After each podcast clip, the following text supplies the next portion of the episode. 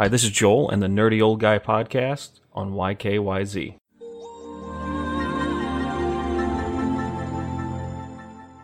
Okay, it's time to rant about.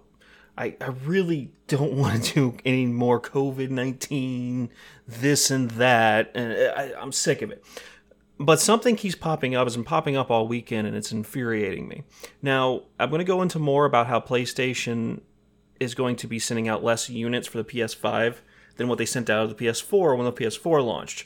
I'll be going into breaking down why I think that's okay and why it's not a problem. Here's what I have a concern is: is last week or week before last, I also reported on the Nintendo Switch being being short in Japan and how it's not really going to affect us yet. It won't affect us yet. But of course, people are going to read this article and take it as, oh my gosh, they're going to run out of systems around by.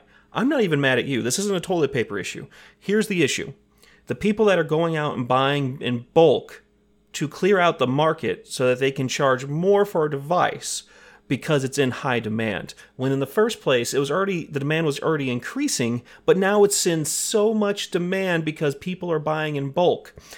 And this is going to be a two-parter because there's something else that's really shady here that's going on, and I think it should be it should be bullcrap. You should not be able to resell during someone else's struggle. I don't care if it's video games or something needed. It's bullcrap.